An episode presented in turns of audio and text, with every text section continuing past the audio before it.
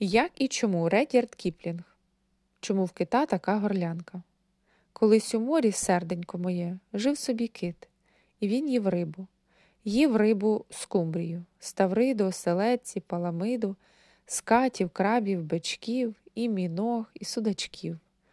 Окунів ковтав горбатих, часом і акул зубатих. Камбалу, кету, севрюгу, і морену, і білугу, і горбушу, і осетрів, і вертких в'янких вугрів.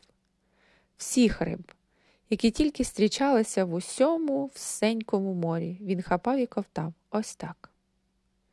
І от нарешті геть на все море зосталась лише одна маленька рибка, і то була мала хитрунка рибка, і плавала вона за правим китовим вухом, так що кит не міг її спіймати. Тоді кит зіп'явся на хвіст і сказав: «Я голодний». А мала хитрунка рибка озвалась тоненьким хитрим голоском: «О, благородний великодушний звіре з родини китових, чи не траплялося тобі куштувати людини?» «Ні», – відповів кит, – «а яка вона?» «Смачна», – сказала хитрунка рибка, – «смачна, тільки юржиста». «То знайди мені кілька штук», – сказав кит і, махнувши хвостом, спінив усе море. «Для початку стане й однієї», – сказала хитрунка рибка. «Якщо ти попливеш до 50 градуса північної широти й 40 градуса західної довготи, це така чаклунська примова, там, якраз посеред моря на плоту, ти побачиш моряка з розбитого корабля, а на ньому тільки й одягу, що сині полотняні штани та підтяжки. Не забувай про підтяжки, моє серденько. А в руках у нього складний ніж, а сам він, скажу тобі щиро, навдивовижу мудрий та винахідливий чоловік». Тож кит плив і плив, що було сили, до 50 градуса і північної широти та 40 градуса західної довготи.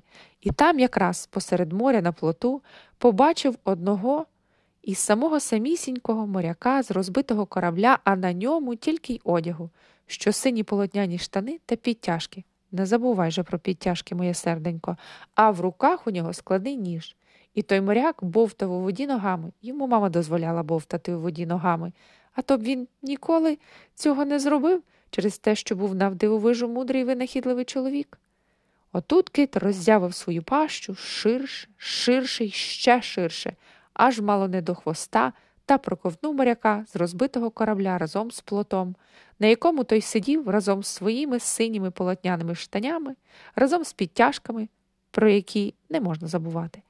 І з великим складним ножем він послав усе одним єдиним ковтком у своє тепле, темне, глибоке черево, а тоді плямкнув губами ось так і тричі крутнувся на своєму хвості. Та тільки но моряк, навдивовижу мудрий винахідливий чоловік, опинився у теплому, темному, глибокому китовому череві, він почав там стрибати, скакати, потім танцювати, а далі взявся гупати щосили, тупати, потім кричати жалісно, зітхати, дико верещати, вовком завивати, брикатись, мов коняка, гавкати, мов собака, потім сідав, потім лягав, брався співати, потім гарчати, потім ревіти, кулаками бити, бігав, штовхався, навіть кусався. Падав, вставав і знов починав проробляти все спочатку, аж поки той кит відчув себе погано і змучився як слід. А про підтяжки ти пам'ятаєш? Тоді вже кит і сказав хитрунці рибці: «Ця людина страшенно юржиста, і від неї на мене напала гикавка. Що ж я маю робити?» «Накажи їй вилізти геть», – порадила хитрунка рибка, і кит гукнув у власне черево до моряка з розбитого корабля: «Виходь на волю та поводься пристойно. На мене напала гикавка». «Ні», – відповів моряк, – «ти хочеш так, а я інак. Одвези мене до рідних берегів, до білих скель Альбіону. А там я вже подумаю, виходити мені чи ні». І він узявся гицати ще дужче у теплому, темному, глибокому китовому черві. «Краще одвези його додому», – порадила китові хитрунка рибка. «Я ж застерігала тебе, що це навдивовижу мудрий і винахідливий чоловік». І кит поплив, Поплив і поплив, працюючи плавцями та хвостом так швидко, як тільки дозволяла йому його гикавка. І ось нарешті він побачив морякові рідні береги та білі скелі Альбіону. І вискочив до половини на прибережну мілину і роззявив свою пащу ширше, ширше і ще ширше, а далі сказав: «Тут пересадка на Вінчестер, Ашуело, Нашуакін та станції по дорозі на Фітчбург». І тільки він сказав «Фітч», як моряк вийшов із його пащі, та поки кит плив, моряк, що справді був навдивовижу мудрий винахідливий чоловік, узяв свій великий складний ніж, проколов пліт на паліччя, поскладав те паліччя навхрест і міцно зв'язав його своїми підтяжками. Тепер ти знаєш, серденько, чому не можна було забувати про підтяжки? І отак, зробивши грати щільно і глибоко, загнав їх у китову горлянку. І там вони застрягли. А по тому, що проказав двовірша, якого, серденько, може тобі не доводилося чути, так от послухай. Я всадив тобі в горлянку грати, щоб не міг ти вже людей ковтати. Бо моряк був, до того ж, ірландець. І ступивши він на прибережну рінь, і подався додому, до рідної мами, яка дозволяла йому бовтати у воді ногами. А згодом він одружився і зажив щасливо.